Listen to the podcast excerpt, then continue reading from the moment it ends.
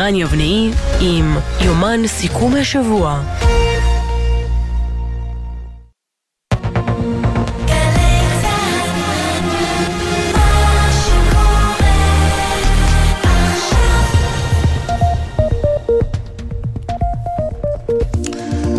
עכשיו השעה חמש, אה, גלי צה"ל, יומן אה, סיכום השבוע. ערב טוב, אמיר. שלום רז, זה גם יונה, יומן סיכום השנה למעשה. כן, משהו כזה, תכף אנחנו מצטרכים גם את השנה מהבחינה שלנו.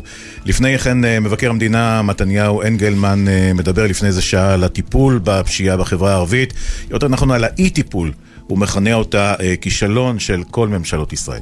מאז פרסום הדוח ב-2021, הפשיעה בחברה הערבית נסקה לשמיים. במבחן התוצאה מדובר בכישלון מהדהד של ממשלות ישראל. אנחנו מתכוונים להתחיל בביקורת נוספת בנושא מיגור הפשיעה בחברה הערבית.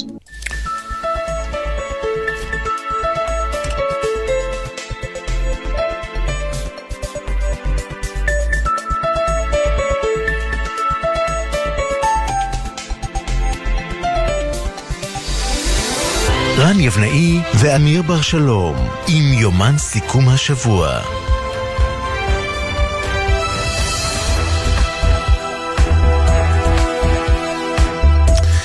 אז ממש עוד מעט, אה, עוד קצת, ונוכל אה, לשכוח את השנה הקודמת, אמיר, בעיקר באופן סמלי, כי לא ממש נשכח אותה ואת המתחים בינינו, לא אני ואתה, אנחנו מאוהבים, זה לא מדובר עלינו כמובן.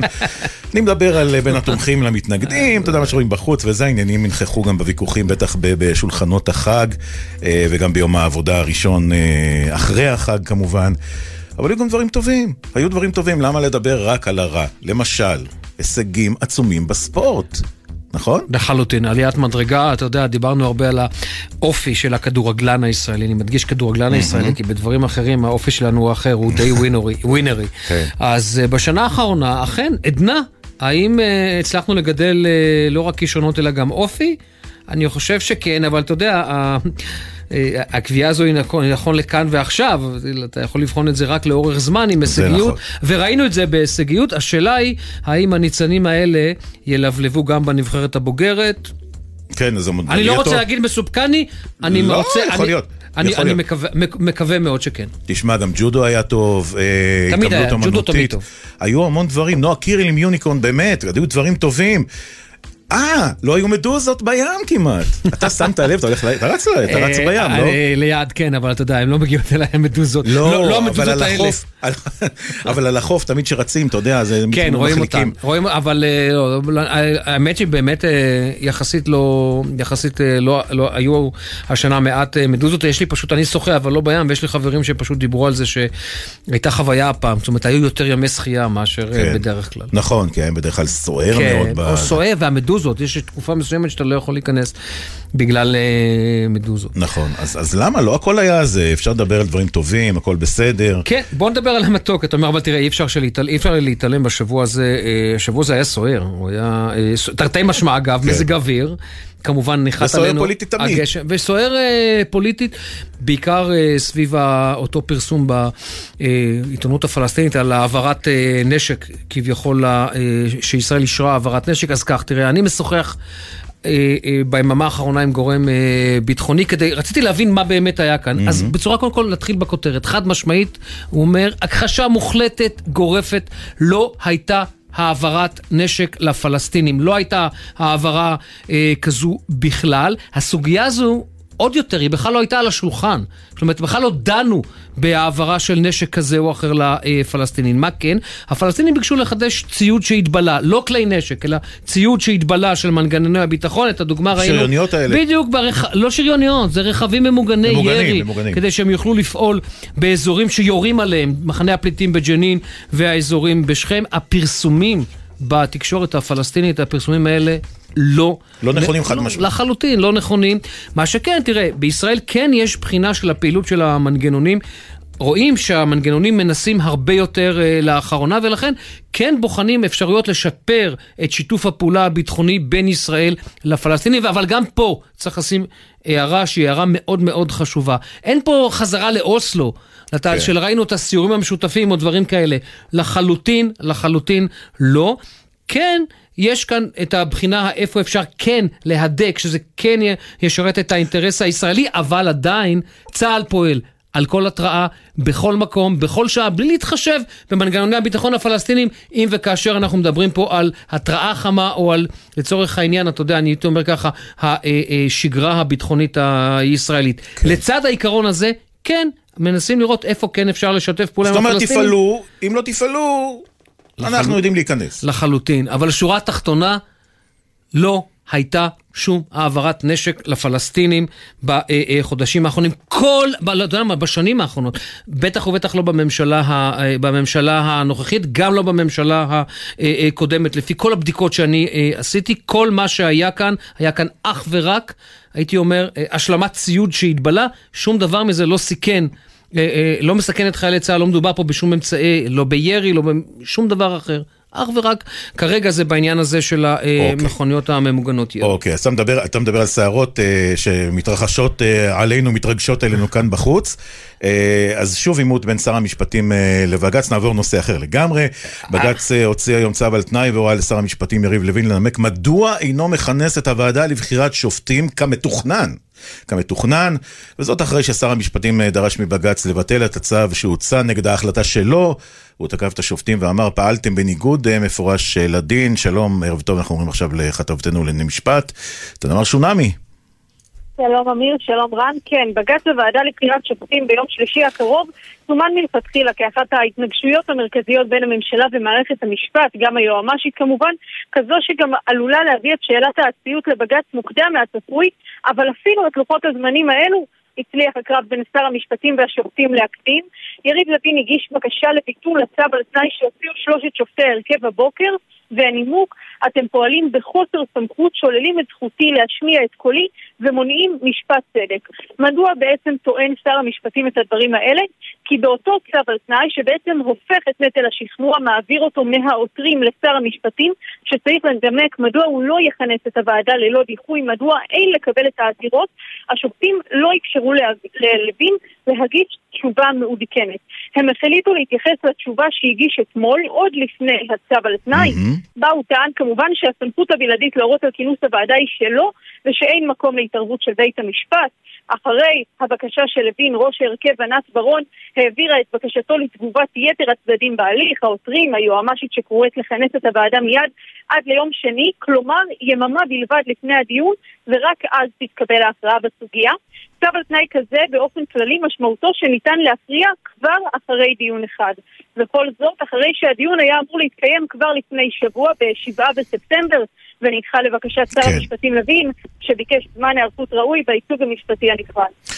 תמר שונמי, תודה רבה לך אה, בשלב הזה, ואנחנו רוצים עכשיו להגיד אה, שלום לחבר הכנסת ניסים ואטורי מהליכוד. עדיין לא איתנו. אנחנו, תראה, תראה אני, חייב, אני חייב לומר בעניין הזה, וצריך לחדד, אה, אה, הטענות של שר המשפטים לא משוללות יסוד. הן לא משולות יסוד, כי ברגע שהוא אומר אה, שר המשפטים את, נותן, את הטיעון הבא, ושוב, אני כרגע רק מזקק את זה משפטית, אני לא, זה לא עניין פוליטי, אלא רק משפטית. אומר, ברגע שאני צריך להשיב לעתירה, זה דבר אחד. כן. אבל ברגע שאתם מוצאים את הצו על תנאי, ונטל ההוכחה עובר אליי, זה באיזשהו מקום מסנדל את יכולת ההסבר שלי. ולכן... בכלל כשר משפטים. כן, ולכן יש פה, מבחינת טענה משפטית, יש פה טענה משפטית. יש פה טענה משפטית שהיא בהחלט, בהחלט הגיונית. טוב, אז הנה אה, ניסים ואטורי, חבר הכנסת ניסים ואטורי איתנו, שלום לך, ערב טוב. לא. ניסים ואטורי לא איתנו, אבל מי שכן לא איתנו, עורך הדין אייל אה, רוזובסקי, אה, שותף במשרד עורכי הדין מיתר וורניק, שלום. אייל, שלום. שלום, ערב טוב. עשה נכון בית המשפט שהוציא צו על תנאי, שהרי בסוף, אה, כשר משפטים, איך אומרים, יש לשר לוין איזשהו שיקול דעת אה, אישי בעניין הזה של הוועדה לבחירת שופטים. מה אתה חושב? קודם כל, כשיש לשר שיקול דעת ויש עתירה על הפעלת שיקול הדעת, אז uh, צו על תנאי זה בהחלט אחד הצעדים בדרך שבאמצעותם בית משפט בודק האם הוא עשה שימוש חוקי בסמכות שלו mm-hmm. או לא. אדם שלא מכנס שר שלא מפעיל את סמכותו לפי חוק, לפי אפילו חוק הפרשנות, כשיש לך סמכות, יש לך חובה אה, לכנס אותה כשיש צורך. אבל זה בדיוק העניין, עורך הדין רוזובסקי, הרי נגעת עכשיו בדיוק בנקודה. האם יש לו כאן, האם זו חובה, או שזה שיקול דעת של אה, אה, שר המשפטים? הרי החוק פה, החוק פה הוא לא חד משמעי, ראשית, לשון החוק. ראשית, אני אגיד כך, שצו על תנאי זה לא הכרעה בדיון, זה לא הכרעה בבג"ץ, צו על תנאי זה, זה, זה, זה זה צו שלב... על תנאי. זה צו על תנאי, בדיוק, זה שלב במסגרת הליך בג"צי, שבמסגרתו מעביר את נטל ההוכחה לצדקת המהלך לשר. אה, אה, אה, צו על תנאי אפשר אפילו להוציא בלי דיון. עכשיו, בוודאי שכשיש סמכות, גם כשהיא סמכות בשיקול דעת, היא הופכת לחובה כשיש צורך ולא מפעילים את הסמכות ולא מפעילים את הסמכות משיקולים זרים. עכשיו השאלה אם אי הפעלת הסמכות כאן היא משיקולים זרים היא שאלה שהדיון בבית המשפט העליון יצטרך להכריע בה.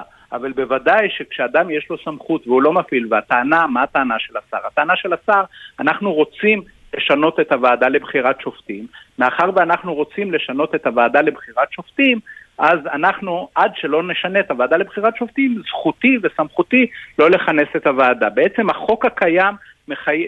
קובע אה, אה, הרכב מסוים של הוועדה, והם אומרים, עד שזה לא יהיה כדרכנו, אנחנו נשתמש בסמכות כדי שלא יהיו שופטים לכל עם ישראל, חסרים 100, 100 שופטים במערכת. אבל רק רגע, לא, עורך הדין רוזובסקי, יש כאן את הטיעון ההופכי, ותרשה לי להיות רק רגע אה, אה, פרקליטו של שר המשפטים. קטונתי אמנם, אבל תשמע, בסופו של דבר אומר, אני הרשות ה, אה, אה, אה, המחוקק, אה, אני, אני הרשות המבצעת.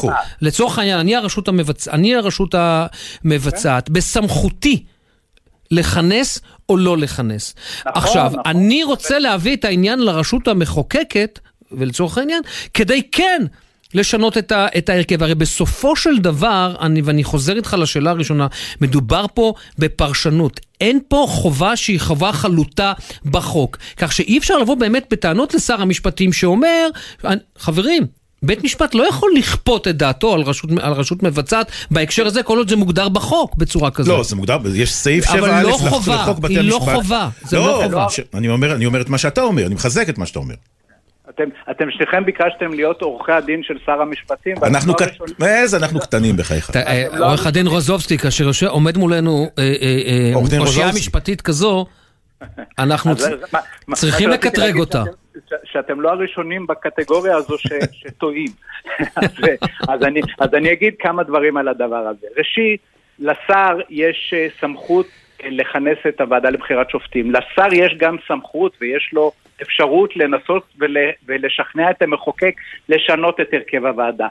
עדיין אין לו את הזכות, כל עוד לא שונתה הוועדה, רק כי הוא רוצה אותה, לא לכנס. וכשלאדם יש סמכות, הסמכות היא לא אישית, היא לא ניתנה לו בגלל עיניים יפות והיא לא ניתנה לו לשימוש פרטי. לא. היא ניתנה לו כנאמן של... ברור. אבל מה זאת אומרת? של הוא- נאמן של 64 של 64 לא, לא, לא, מנדטים לא. במסגרת לא, ה- במסגרת המשחק הדמוקרטי. הם הסמיכו אותו. זה- זה ברור שהסמיכו אותו, ומי שמכנס אה, ועדה לבחירת שופטים זה שר משפטים, אבל הסמכות הזו ניתנה כי יש צורך בשופטים, ואדם לא יכול לקחת את הסמכות שיש לו ולהגיד עד שמשהו לא יקרה כמו שאני רוצה, אני אשתמש בסמכות שיש לי כדי שלא ימונו שופטים למרות שצריכים שופטים. אם הוא יגיד שלא צריכים שופטים... לא, אבל אבל לא לפי הטיעון שלך, אז הוא- מה זאת אומרת? הוא חותמת גומי. הוא חותמת גומי. לא חותם, הוא אבל- לא אבל חותם. זה בדיוק- זה בדיוק הטיעון. הטיעון הוא שהוא לא, חותמת גומי. ממש לא. הסמכות שלו ושיקול הדעת שלו לכנס זה בשאלה אם צריך שופטים, אם צריך למנות שופטים בכל הערכאות או לא. ואם הוא חושב שלא צריך, הוא ישכנע שלא צריך, זכותו לא לכנס. אבל אם צריך, והוא אומר צריך שופטים, אבל אני לא אכנס, כי אני רק רוצה להבטיח שהשופטים יהיו מי שאני רוצה. וכל עוד לא ישנו את החוק, וזה יכול... לא, אולי הוא לא בדק עוד את הכל מבחינתו, הוא לא עשה את כל הבדיקות, והוא לא יכול עדיין לכנס את הוועדה. אבל הוא לא אמר את זה בתגובה שלו שהוא הגיש לבית המשפט, שהוא עשה את כל הבדיקות ולא צריך. כל מה שהוא אמר זה אני רוצה לשנות את ההרכב, ועד שלא ישונה ההרכב, אני לא אכנס. והאמירה הזו עלולה להיחשב אוקיי. כשימוש לרעה בסמכות, ולכן בג"ץ צריך לדון בזה. והעובדה שהוציאו צו על תנאי עוד לא אומרת שבג"ץ קיבל את העתירה, אבל היא רק אומרת שעל פניו יש פה עילה אה, נגדו. עכשיו, הם ניסו לחסום את העילה הזו. בתיקון לחוק הסבירות שאמרו שהעובדה שאדם לא, לא יעשה שימוש בסמכות שלו לא תחשב כבלתי סבירה. כן. אבל בלי קשר לזה, חוק הפרשנות אומר, קובע במפורש בסעיף 11, שכשיש לך סמכות, חובה עליך להשתמש בה מפעם לפעם כשנוצר אוקיי, הצורך. והשאלה אוקיי. פה אם יש צורך. אוקיי. אף אחד לא חולק על זה שיש צורך במינוי של 100 שופטים. זה 100 בטוח. שופטים חסרים במערכת, כולנו סובלים. זה נכון. עורך הדין אייל אה, רוזובסקי, אייל, תודה. קודם כל שתהיה לך שנה תודה. טובה, ותודה רבה. תודה רבה לכם. תודה, אייל. ושלום לחבר הכנסת ניסים ואטורי מהליכוד. היי, שלום לכם. המערכת טוב. חסרה כל כך הרבה שופטים, הליכים תקועים, בעלי עבירות משתחררים. למה? לעזאזל לא לכנס את הוועדה הזו. אה, קודם כל, לעזאזל לא צריך לכנס אותה. נו, אה, דבר שני, אה, קודם כל, מה שאמרתם עכשיו, שמעתי, הסמכות היא של שר המשפטים, ככה האחריות היא שלו, היא לא אחריות של, של, של, של, של מבקרי שר המשפטים, ולכן או זכותו להחליט משהו, האחריות בסופו של דבר היא שלו. אבל אם האחריות היא שלו, אבל, אבל אם- חבר הכנסת ואטורי, ברגע שאתה אומר אחריות, והאחריות היא שלו ואין ספק, הסמכות והאחריות, אבל איפה האחריות שלו כמיניסטר, כמישהו שאחראי על מערכת שלמה, בעצם זה שהמערכת לצורך העניין חסרה הרבה מאוד שופטים, והוא, חלק מהאחריות שלו גם, זה השירות לציבור. ופה למעשה, הוא חור... אתה יודע מה? הוא לא מפעיל את הסמכות כדי להיטיב עם הציבור שבחר בו. ב- בוא תראה, זה שאתה אומר אה, שצריך, אה, חסרים הרבה שופטים, אה, בסדר. הכמות היא לא מה שקובעת כאן, אנחנו יותר מעניין אותנו האיכות. וזה מה שמעניין שר המשפטים, הוא לא חייב אה, להכניס שופטים כדי להגיד, הנה, יש לנו שופטים, ושוב פעם נג- נגייס את אותם שופטים, אותו דבר כל הזמן. מה זאת אומרת? מה, מה זאת אומרת זה לא כמות? ברור שזה כמות. אתם מדברים, בואו לך... תגייס עכשיו בערימות שופטים, אבל לא. אתה מבין? מה, לא, אני, השיחה אגב. אני לא, לא, לא אני לא הבנתי. אוהב לדבר על בני אדם בכמות, אלא במספרים. יש כאן, נכון, אבל יש נכון, פה, יש פה, יש פה. חס, חסרים פה שופטים. אה, אה, אין עוררין, אין עוררין לגבי, אה, לגבי העניין הזה. נחיצותם. בדיוק, אין עוררין לגבי העניין הזה. אז מה אומר, מה אומר שר המשפטים? עד שלא תהיה ועדה לרוחי אני לא אכנס, ושהציבור ישלם? הרי זה בסופו הוא של דבר מה שהוא הוא אומר. יכנס את הוועדה, תנוח רוחכם. אה, מתי? היא תכונס. היא תכונס אה, ב- בהקדם האפשרי, בדגש על האפשרי. מה זה הקדם האפשרי? הקדם אפשרי זה לא אה, בכל מחיר, כרגע עוד לא בחרנו את הנציג הנוסף לוועדה לבחירת שופטים. אה, יש תהליך שצריך לעבור, והוא יהיה. ו- וזה לא... אגב, זה לא אתה, אתה עדיין תתמודד. על זה, או שאתם תשאירו את זה לעוצמה יהודית? אנחנו נחליט אה, ביחד, הקואליציה, מה שנחליט זה מה שיהיה. כלומר, אתה לא תתמודד עצמאית בלי לקבל את אישורו של אה, יושב ראש המפלגה שלך, ראש הממשלה. נכון. ומה יקרה לצורך העניין אם שוב חברת הכנסת גוטליב תציע את מועמדותה? אתה תתמוך בה? קודם כל כבר נבחר, זה קרויזר הוא הנציג של אה, עוצמה יהודית. קרויזר הוא הנציג של עוצמה נכון. יהודית, השאלה אם זה ישתנה. או לא, לא חושב שזה זה לא ישתנה. ישתנה. אני... אנחנו מאוחדים, קואליציה מאוחדת, גם אם יש לפעמים חולקי דעות, זה מראה את הדמוקרטיה שיש בתוכנו, כן?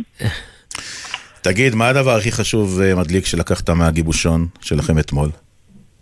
וואו, היה יפה מאוד קודם כל. אה, שמחתי לראות אה, הרבה חברים יחסית, פעילים אה, מרכזיים, ובכלל אה, פעילי ליכוד אה, היו 150. אה, הרגשת אחדות? הרגשת. אחדות שמה? כן, תאמינו לי או לא, הייתה אחדות ממש, אה, גם בדברים שלא נמצאים באחדות ובקונצנזוס אצלכם, אבל אה, כולם אומרים, תתקדמו בכל מי הכוח. מי זה אצלכם? זה. אצלנו? רגע, רגע, מי זה אצלכם? אתם הפריבילגים, לא אתם האשכנזים, זה- אתם העיתונאים, אתם הפריפריה, אתם המה? את- אני פשוט מנסה מכל מה המזל? שאמרתי. המזל שאתם באוזן שלי, אתה יודע, יש לי ילדים שהם חצי אשכנזים, חצי ספרדים, הם לא מבינים על מה אתם לא, מדברים. לא, אני- אני לא מבין מה זה אתם. מה זה אתם? מה זה אתם, ואטורי? לא, אמרתי התקשורת, אה, אתם זה התקשורת. נתתי תרגום. בגוף הסרט, אחי, אני לא באתי ואמרתי איזה. משהו, אתם, אתם אחיי היקרים, או, שוגים בדרך. אבל אחיי, מה לעשות, אלה האחים שלי. בטלפון. חבר הכנסת ניסים אה, ואטורי מהליכוד, לא נותר לנו אלא לאחל לך שנה טובה, לך ולמשפחתך.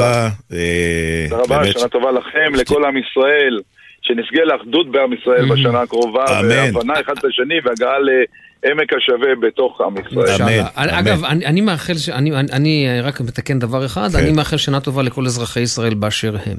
אוקיי, כי עם ישראל זה מונח תנכי. הוא בדרך כלל מכוון ליהודים קיבלת חבר הכנסת בלבד. ואטורי. בסדר גמור, אין לי בעיה עם זה.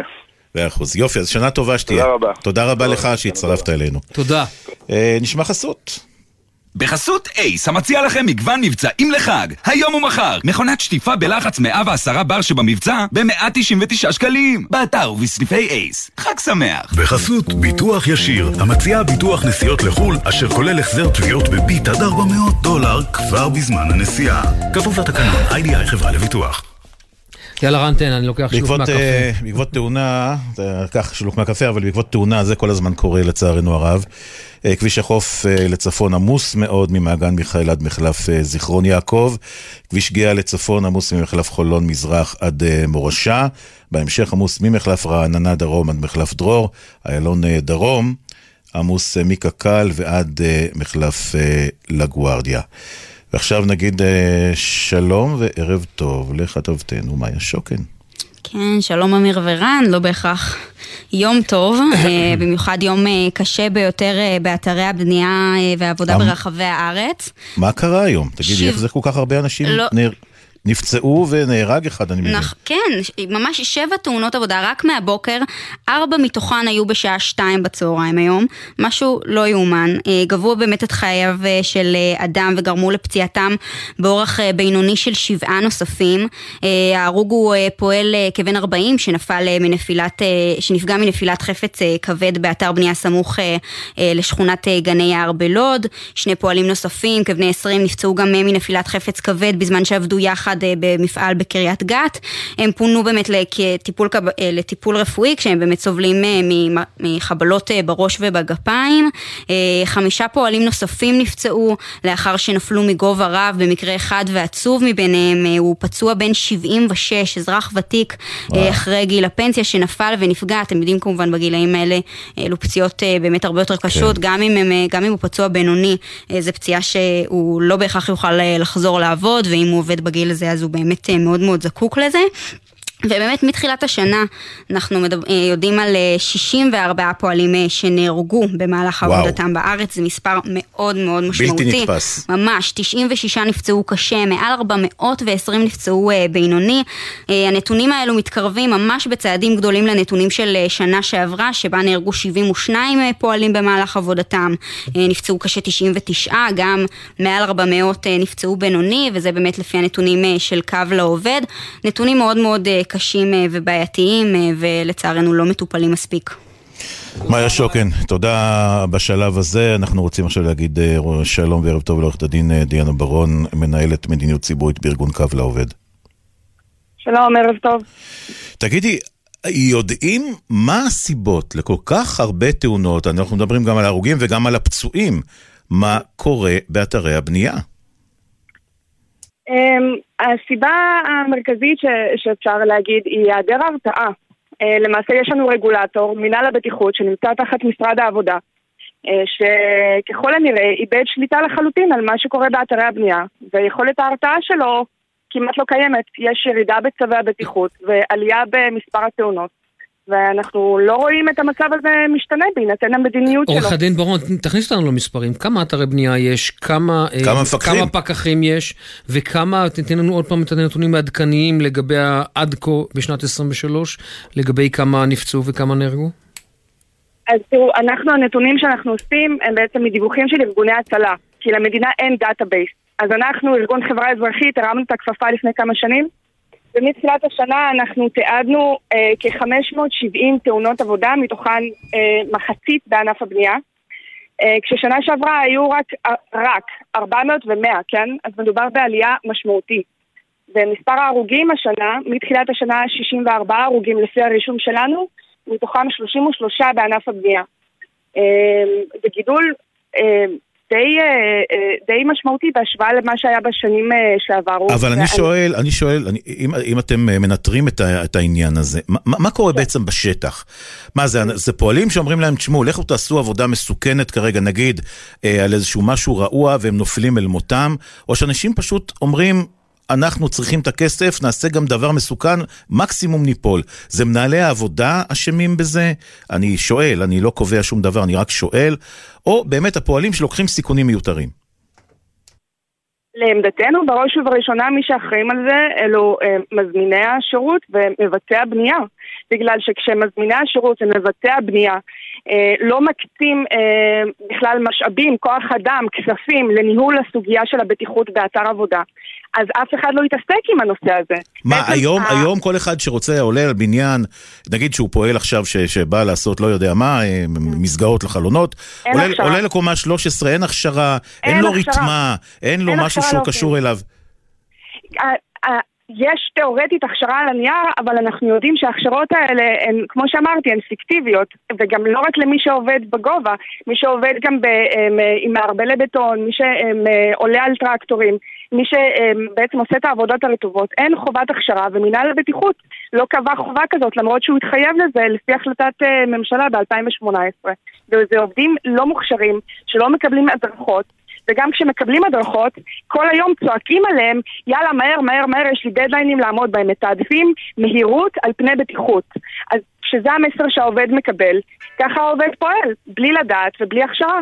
עורכת הדין דיאנה ברון, מנהלת מדיניות ציבורית בארגון קו לעובד, תודה רבה לך שהצטרפת. אני מקווה שהשנה הבאה תהיה הרבה יותר טובה עם בשורות יותר טובות בכיוון הזה לפחות. תודה לכם, אני גם מקווה ואני מאוד מקווה שמי שאחראי על הנושא הזה יעשה חשבון נפש זה ייקח אחריות. זה הזמן לחשבון נפש, אין ספק. גם זה הזמן של השנה. תודה.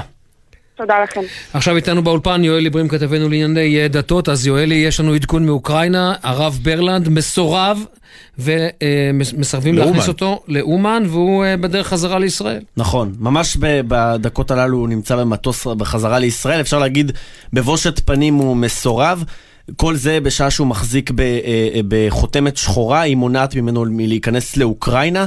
כעת הוא עושה את דרכו לישראל. האוהדים של הרב ברלנד הם טוענים בקבוצות הפנימיות שלהם שהם עשו הכל כדי לאפשר לברלנד להיכנס לאומן בראש השנה. הוא מסורב כניסה לאוקראינה, למה? בעקבות דרשה, הוא נשא אותה בפני אנשי קהילתו בשנה שעברה, שבה הוא משבח את אנשי הנשיא פוטין. באוקראינה זה מאוד רגיש. הוא טען שאוקראינה נכבשה בגלל שהיא הקשתה על חסידי ברסלב בשנים עברו להיכנס לאומן בראש השנה, ובהודעה שהופצה לאנשי הקהילה כבר היום בבוקר, הם כתבו, לצערנו הרב, מורנו הרב שליטה גורש היום לפנות בוקר בבושת פנים חמורה על ידי האוקראינים האנטישמים יימח שמם ממעבר הגבול מרומניה, והניסיון של ברלנד הזה, צריך להגיד, הוא, הוא בא לאחר גם ניסיונות עזרה מצד השר מאיר פרוש. שהוא מרכז את נשיאת הממשלה, את נשיאת חסידי ברסלב מטעם הממשלה, ופרוש כמובן פנה לשגריר אוקראינה וביקש ממנו שיאפשר את הכניסה שלו. כעת הוא בדרך חזרה לישראל, ברור שהמתנגדים שלו שמחים מאוד היום. בקהילת שובובנים יחגגו איתו. רק נדגיש דבר אחד, וזה מאוד חשוב מה שאמרת עכשיו, נדגיש דבר אחד, הוא לא מסורב בגלל עברו הפלילי בישראל, הוא מסורב בגלל, הקריאות שלו. בגלל העובדה שהוא שיבח את פוטין. את פוטין. נכון. צריך להגיד ואת המלחמה, גם, את. הוא לא יכל לצאת מישראל במשך שנים בגלל עברו, בגלל עברו הפלילי עם, עם הטרדות מיניות והסיפורים סביבו. אחר כך, כשישראל אפשרה לו, הוא נתקע שם עם שלטונות אוקראינה בעקבות איזושהי התבטאות שפורסמה בעבר. יואלי, תודה. תודה רבה לך, ערב טוב. תודה. Uh, תשמע, בעיר uh, דרנה שבמזרח לוב, אולי העיר שספגה את הנזק הגדול ביותר בשיטפונות שיצרה הסופה דניאל, קוברים שם את המתים כבר בקברי אחים. אין מקום. זה פשוט לא יאמן, זה אלפי אנשים שם, מדברים על הערכה שיותר מ-20 אלף בני אדם יגיע בסוף המספר לפחות על דבר כזה, ונזכיר שבעקבות השיטפונות וכמות המים האדירה הזו שירדה, נפרצו שם שני סכרים גדולים, וקברו את כל מה שנקרא בדרכם, ואני רוצה עכשיו להגיד שלום לג'קי חוגי, פרשננו לענייני העולם הערבי. שלום ג'קי. שלום רן, אתה יכול לספר ג'קי. את הסיפור הזה טוב ממני אפילו. אני, מה קורה שם עכשיו? אני רוצה לשמוע ממך. האמת היא שזה לא מפתיע, למרבה הצער, הנתון ששמענו היום מראש העירייה, ראש עיריית דרנה, שאומר ש-20 אלף הרוגים יש שם, ואולי אפילו יותר. כבר מהרגע הראשון העריכו שאלה יהיו המספרים. הסופה הזאת הייתה מאוד אכזרית, היא מחקה שכונות שלמות בעיר הזאת וגם בערים אחרות. מחצית מהעיר דרנה, ואגב, אנחנו רואים אותו דפוס שראינו במרוקו, ברעש אדמה בשבת, וגם בסוריה וטורקיה, ברעידת אדמה שלהם בפברואר. בניינים שבנויים כמעט בלי יסודות. מגיעים מים בסדר גודל של צונאמי ומוחקים אותם, פשוט לוקחים אותם איתם. ומה שאתם רואים ביומיים האחרונים זה גם את הפוליטיקה הערבית בהתגלמותה, שזה גם סיפור מעניין. עשירים מול עניים. המחנה הראשון, מצרים ופלסטינים, מצרים היא כידוע יצואנית הפועלים מספר אחת אצל הערבים, נהרגו באסון הזה מאות מצרים שעבדו בלוב, יש אגב שני מיליון מצרים שעובדים שם, ופלסטינים נהרגו גם יותר מ-20 פלסטינים. אז אלה נהרגים, ומצד שני העשירים, מדינות המפרץ, באות לחלץ. איחוד האמירויות, קטאר, סעודיה, כווית כמובן. קטאר שלחה אה, בית חולים שדה, איחוד האמירויות צי של מטוסים, עשרה לפחות, עם ציוד חילוץ בעיקר. חילוץ כי... אה, אחד הדברים הנוראים בסיפור הזה זה שאין בו יוקרה. זה לא... אתם יודעים, בשבת, אחרי שבישראל שמעו שיש רעש במרוקו, אז אמרנו לעצמנו, נשלח את פיקוד העורף, יחלץ ליכודים, נכון. זה ייראה יפה, בטח נציל כמה.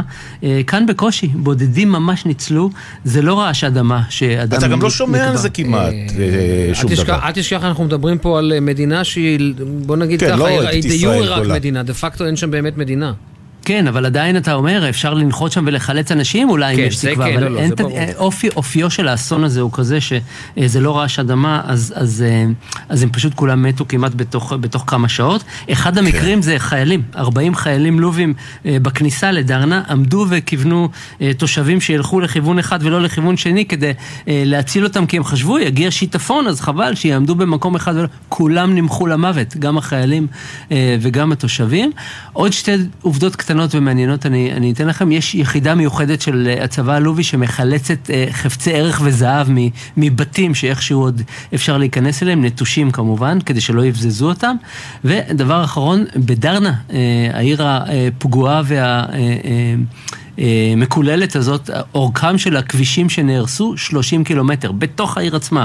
וואו. זאת עיר אה, לא גדולה במיוחד בפני עצמה, 100 אלף תושבים בסך הכל, 30 קילומטרים. 100 אלף תושבים ויותר מ-20 אלף הרוגים, יואו, זה, נות, זה נתון מדהים. כן, אתה מבין שיותר מ-20 אחוז מתושבי העיר נהרגו. כן, זה עוד לא, לא מספר סופי כמובן. ג'קי, תודה. תודה לך. ג'קי, להתראות. תודה.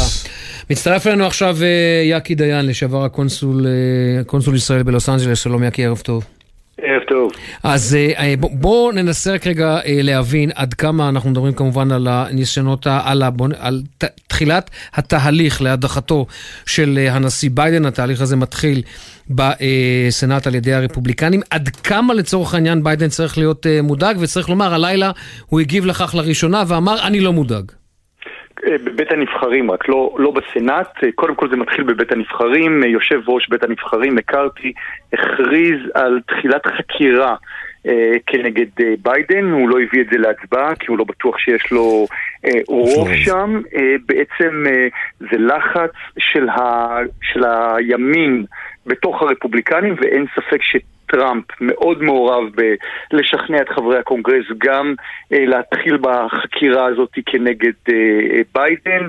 החקירה הזאת תתנהל כמה שבועות. בסופו של דבר, אני מניח שמקארתי יצטרך להביא את זה להצבעה בבית הנבחרים. הבעיה שלו כרגע שהוא לא חשב שיש לו רוב, כי כרגע בבית הנבחרים מה שקורה, יש לרפובליקנים 222 חברים ול, ולדמוקרטים 212.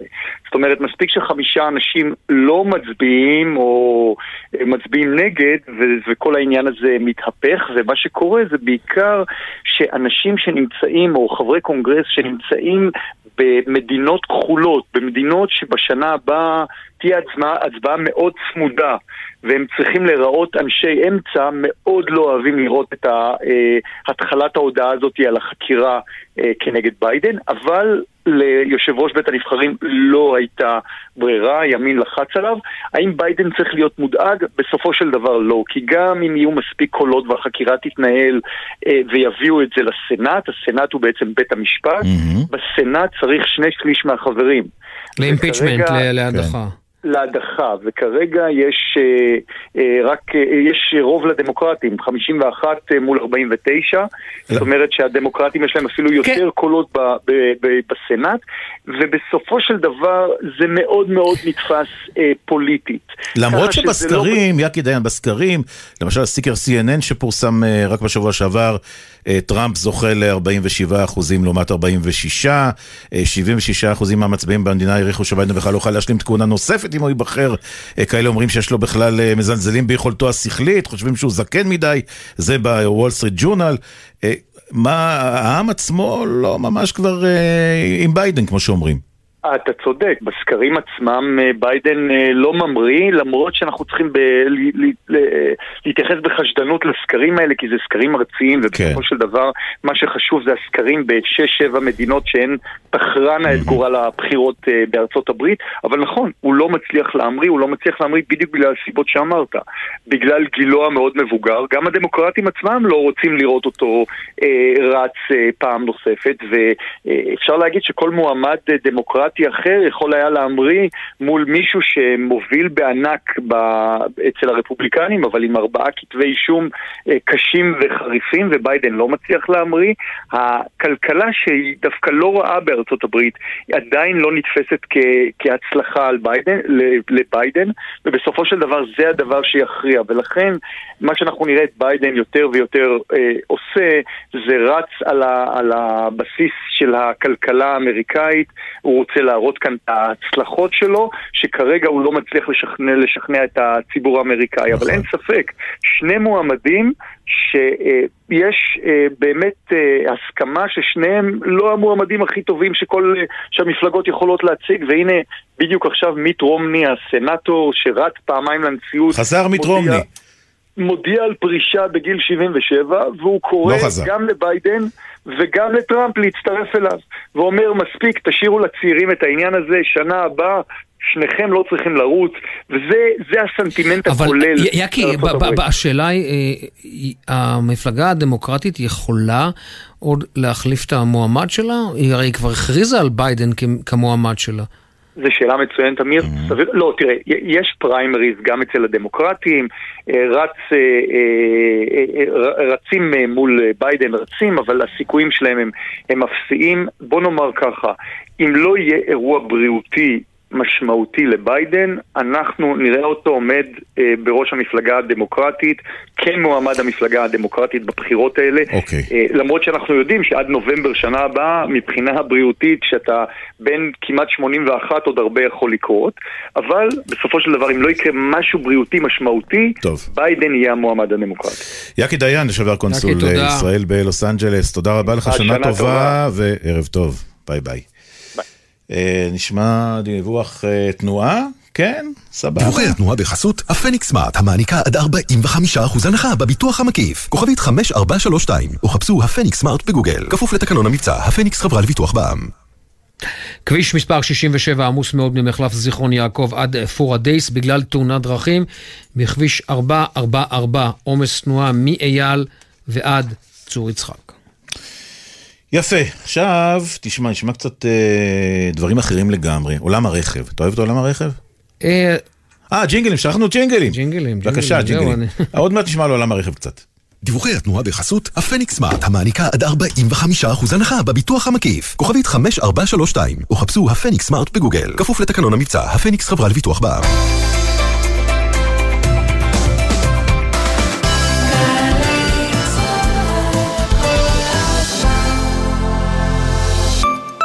שלום, כאן אביב אלוש. 50 שנה עברו מאז אותו יום כיפור כשבו רעדה האדמה תחת רגלינו.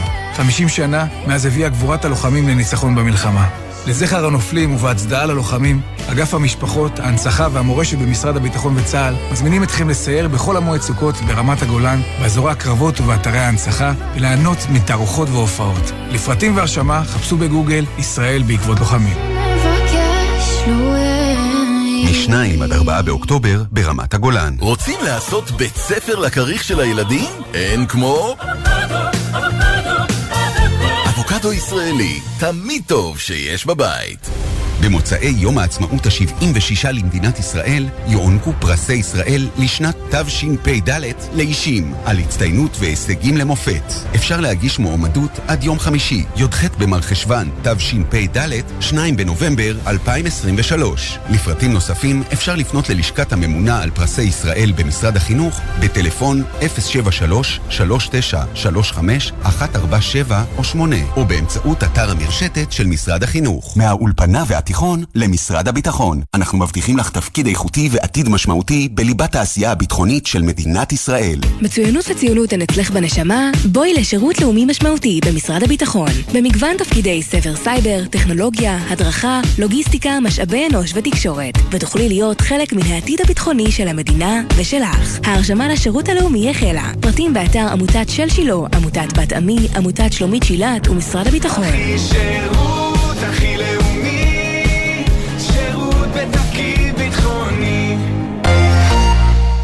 איתי, אתה יודע שבשש... בטח שאני יודע שיש בש. משחק לוח, שחורים ולבנים. דיברתי רק על שש. מה שש? שישה סדרי משנה, כלא שש, כביש חוצה ישראל. לא, נו, שמונה עשרה אפס אפס. שמונה עשרה, חי. שש בערב, בשעון, השעה החדשה של התוכנית שלנו. את זה אתה צריך להכיר. מה?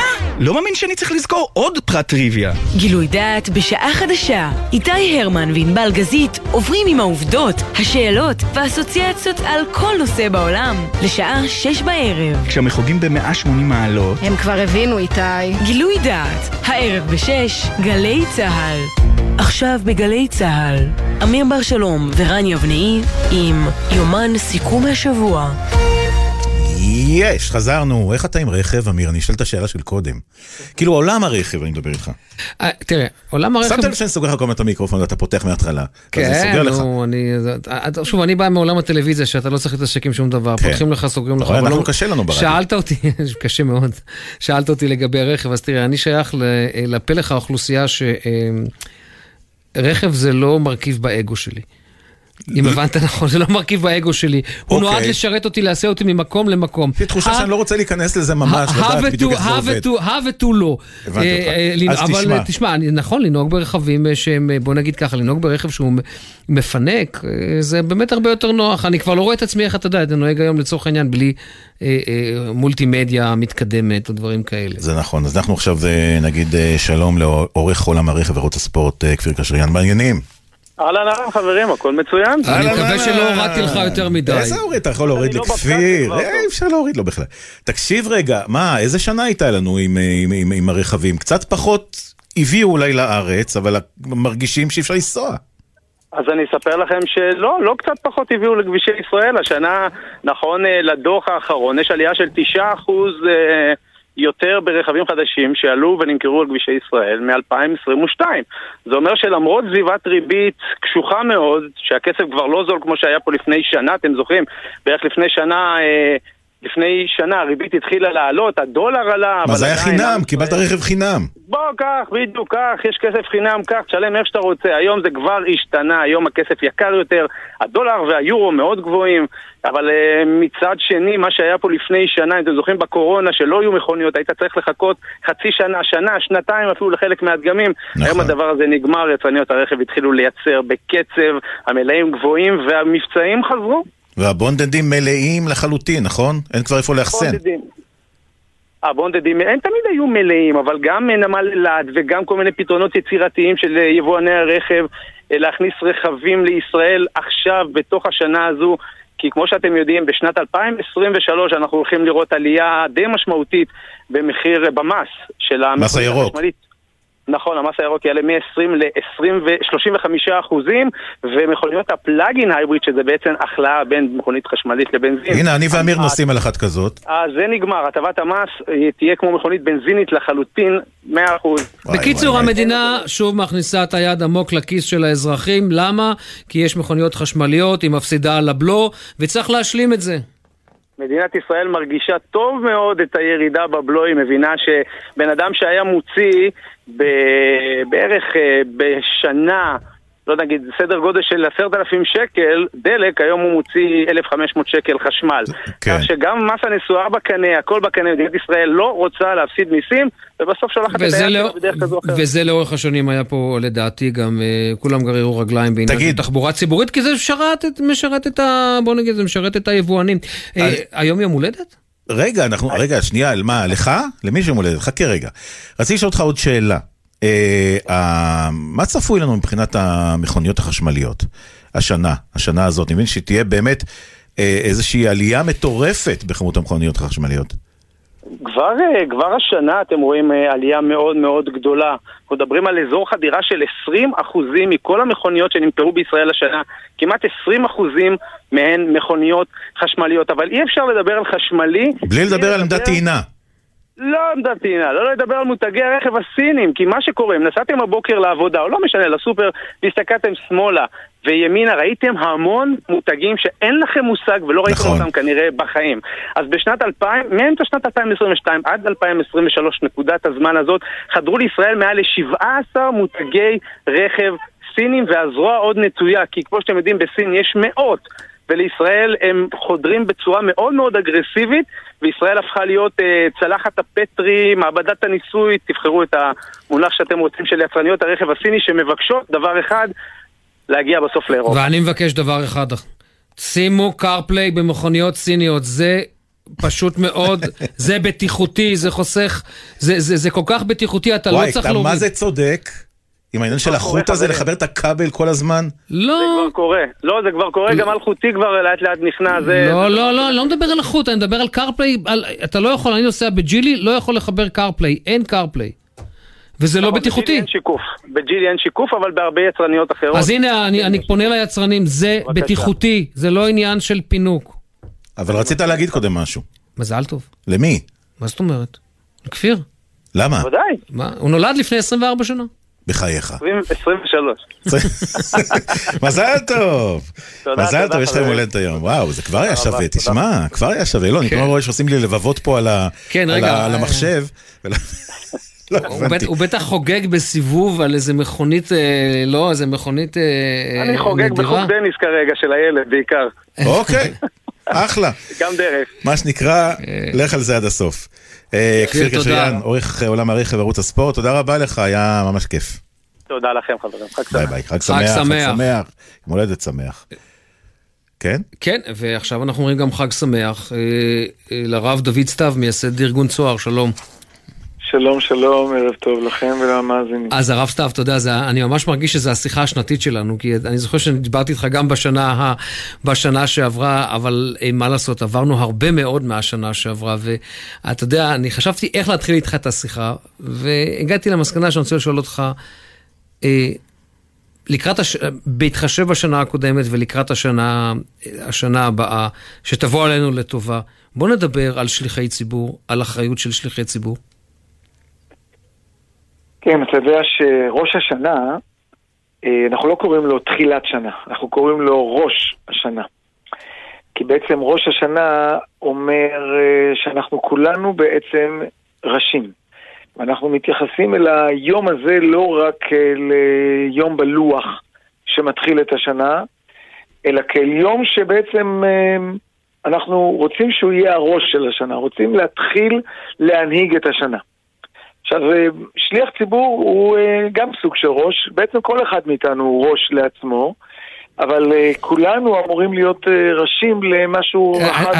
האם לא הובנתי נכון, התכוונתי, השליח ציבור זה מו- כמובן המונח מהעולם הדתי-תיאולוגי, ואני רציתי לעשות הקבלה בינו לבין נבחר ציבור, שהוא גם שליח ציבור. אה, ברור, אני, אני, אני הבנתי מצוין מה שאתה אומר. לא, זה למאזינים, זה למאזינים הרב סתיו. הרב לא, לא פספסתי את- לא, לא, לא, לא פספסתי את השאלה, רק חשבת שאני מתחמק, לא, אני לא מתחמק. לא, לא, לא, הרב, לרגע לא חשבתי, אבל פשוט רציתי להבהיר למי שלא הבין מבין המאזינים חלילה. זה הכול. לא, אז אני אסביר משהו. תראה, בדרך כלל אנחנו רגילים, אני קלטתי את השאלה באופן שמדברת אל מה תפקידם של שליחי ציבור, אבל לא במובן רק של החזנים בבית הכנסת, אלא של שליחי ציבור שהם נבחרי ציבור. ועל זה עניתי שוודאי יש תפקיד משמעותי לשליחי ציבור, אבל בראש השנה כולנו רוצים להיות שליחי ציבור, כולנו רוצים להיות לראש ולא לזנב. זה בעצם בהקשר שהאחריות שמוטלת עלינו היא על כולנו. אז ברור שכל אחד, יש אה, ראש ממשלה, ויש ראש אופוזיציה, ויש שופטים, ויש נשיא, ויש אנשים שהם ודאי בתוקף תפקידם, הם, יש להם אחריות עודפת. אבל באמת, לכל אחד מאיתנו יש גם סוג של אחריות נקודתית. על שיפור איכות השיח, על שיפור ההבנה לכאב של הצד השני, על אה, רגישות ל- למה שחווים קבוצות אחרות, שאולי הם לא תמיד ה-cup of tea שלנו. ובמובן הזה צריך מה שקוראים בצבא להיות קצת ראש גדול, ולא רק להיות, אה, לא להיות לזנב, להיות לראש. ונדמה לי שראש השנה קורא לנו לאיזשהו מבט כזה, מבט של ראש, ולא רק מבט של זנב. זה מעניין מאוד, נכון? כן. זה כן, ואני כן. אני מאוד מתחבר לדברים אה, של כבוד הרב, ממש ככה. אני, תשמע, אני בכלל הלך הרוח בחוץ והתחושה קצת יותר כבדה אה, משנה קודמת, בראש השנה, לקראת החגים. זה לפחות מה שאני חש. לא יודע אם גם אתם. אני רוצה להגיד לך משהו. אני, אה, אני עכשיו בסבב, ככה אתם תופסים אותי בסבב של אה, ברכות שנה טובה, שאני מטלפן, מאחל. כמעט עם כל אחד מתחילה השיחה, מה שלומך, ואני מרגיש מצוין ברמה האישית, אבל אני לא צריך להמשיך את ההמשך, כי כן. כולנו מכירים את ההמשך. ואני אומר לכולם, אה, משהו אה, שבעיניי הוא אחד הרעיונות הכי עמוקים של ראש השנה. יש מנהג מסורתי שמברכים את החודש. שבת לפני ראש חודש, מברכים אותו. בראש השנה לא מברכים את החודש. והסיבה שלא מברכים את החודש, כי בעצם אנחנו רוצים לומר, אנחנו מתחילים הכל מההתחלה. אני לא יכול להודיע מראש שיהיה ראש חודש תשרי, כי בראש חודש תשרי זאת התחלה לגמרי חדשה. ואני אומר לכולנו, כל אחד מאיתנו, ואני חושב שזאת תהיה התחלה נהדרת לחברה הישראלית, בואו ננסה למחוק את השנה האחרונה. ולהגיד, אוקיי, הבנו מה קורה, הבנו מה קורה כשאנחנו רבים, הבנו מה קורה כשאנחנו כופים האחד את השני, בואו נעשה ריסטארט, בואו נתחיל מההתחלה, זה ראש. מתחילים ספרים חדשים להיכתב. אנחנו כותבים את סיפור החיים שלנו מחדש. אני מוכן אה, להמר שאין כמעט אדם בישראל, אה, כולל כל מי שהוליך את המהלכים מכאן ומכאן, שלא היה מוותר על השנה האחרונה. אז אני אומר לכולנו, ראש השנה זאת הזדמנות להתחיל את הכל מההתחלה. הקדוש ברוך הוא פותח דף, חדש, אנחנו פותחים דף חדש, וממילא אנחנו יכולים לכתוב את הספר, את הסיפור של החיים שלנו מההתחלה. ואני באמת באמת מאמין, כמו שהיהדות מאמינה בתיקון, ומאמינה בתשובה, ומאמינה בהתחלות חדשות, ואנחנו לא צריכים לסחוב על גבינו את המועקות ואת הכישלונות של העבר, ומתחילים מחדש. תשמע, התחברתי לכל מה שאמרת. הרב דוד סתיו, היה מייסד ארגון כל הרב, שתהיה- תודה. שתהיה שנה טובה לך ולמשפחתך. שנה טובה לכם, לנו, לכל ה... משהו נעלם לנו. אמרנו שנה טובה, ו... כן, הרב נעלם לנו, אבל תודה רבה בכל מקרה. אם אתה שומע אותנו. טובה. או, נהדר. שנה טובה, הרב דוד סתיו, יושב ראש ארגון אה, רבני אה, צוהר. ועכשיו אנחנו אומרים אה, שלום ל... ש... שלום לאהרון אה, כהן, מנהל אה, אה, ארגון אה, מזון לנזקקים, שלום, ערב טוב לך. מילים כדורבנות. אה, אז אנחנו, ספר לנו איך זה נראה השנה. אתה... אני אעשה את זה קצר, אני אעשה את זה קצר, כי הבנתי שאין הרבה זמן, אז אני אגיד לך, עמותת תכלית קיימת 25 שנה, עמותה לא סקטוריאלית, מנסה, מנסה משתדלת לסייע לשכבות המוחלשות במגוון דרכים. עיקר הפעילות שלנו זה 1,500 סלי מזון בשבוע שאנחנו מחכים משפחות נזקקות, ובחגים זה מרתון של כמעט 10,000 סלי מזון.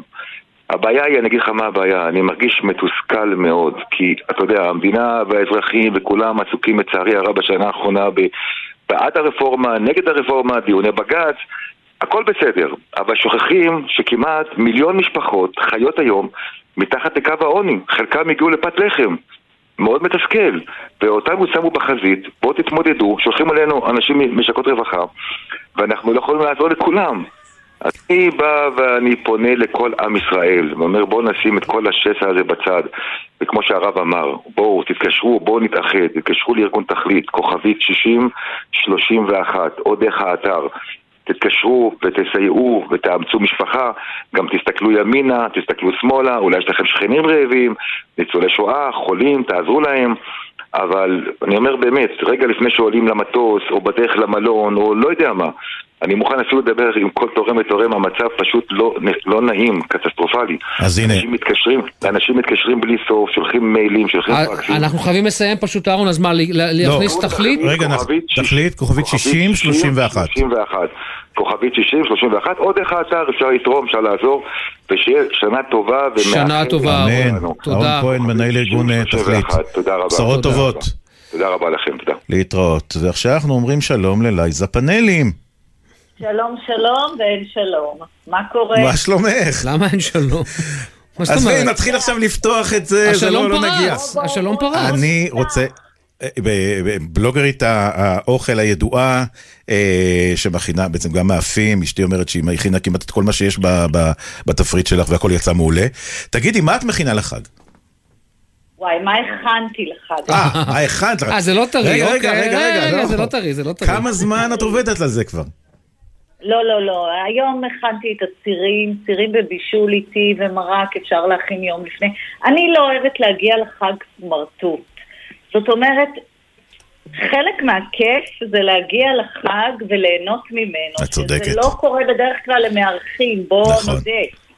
אז כדי לא להגיע, אני משתדלת אה, להכין את הדברים לפני, ומחר אני מכינה רק את הדברים באמת הטריים, כמו שאמרתם, אה, סלט טרי, אה, אורז, שזה הוא טעים יותר באותו יום, אבל כל הדברים... אבל רגע, מה עשית? רגע, אנחנו חייבים תפריט.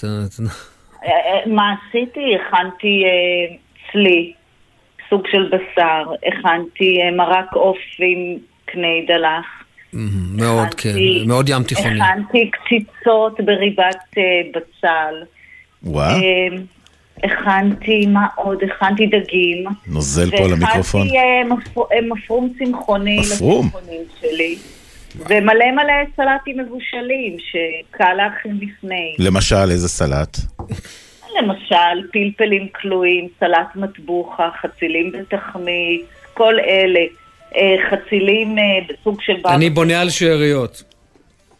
כן, הכי כיף זה ארוחת. הכי כיף, הכי כיף זה ארוחת חבלים, זה מה שחבל לזרוק. חגית ביליה, עליי זה פאנלים. תודה רבה לך, שיהיה חג שמח, חג שנה שמח, טובה. שנה טובה. ביי ביי. טובה, תשפ"ד. נ- אמן, אמן, אמן. ערך אותנו עמיתי ליפשיץ, הפיקו גלי אסיה ואורי שרון, על ביצוע טכני מוטי זאדה ואריאל קוזלף, ביפו בן שני, עורך הדיגיטל אה, הדר ברלין. מיד אחרינו איתי הרמן וענבל גזית עם גילוי דעת. וזה הזמן שלי להגיד לך, אמיר, שתהיה שנה טובה לך ולמשפחתך, בעצם לכל הסובבים אותנו, לכל הצוות שלנו, לכל גלי צה"ל ולכולנו בכלל. אה, שנה טובה ומתוקה, בשורות טובות לכולנו. אתה צריך להגיד אמן. אמן, מצטרף, ויש ברכה שאני מאוד אוהב בעולם החסידי, וכן לאמור. כלומר, כל מה שאיחלת, שיהיה לך יותר. יאללה, אמן. שנה טובה, חברים. שנה טובה, ביי ביי, להתראות. בחסות ביטוח ישיר, המציעה ביטוח נסיעות לחו"ל, אשר כולל החזר תביעות בביט עד 400 דולר כבר בזמן הנסיעה. כפוף לתקנון, איי-די-איי חברה לביטוח. מה נשמע, נשמע, סוף השבוע,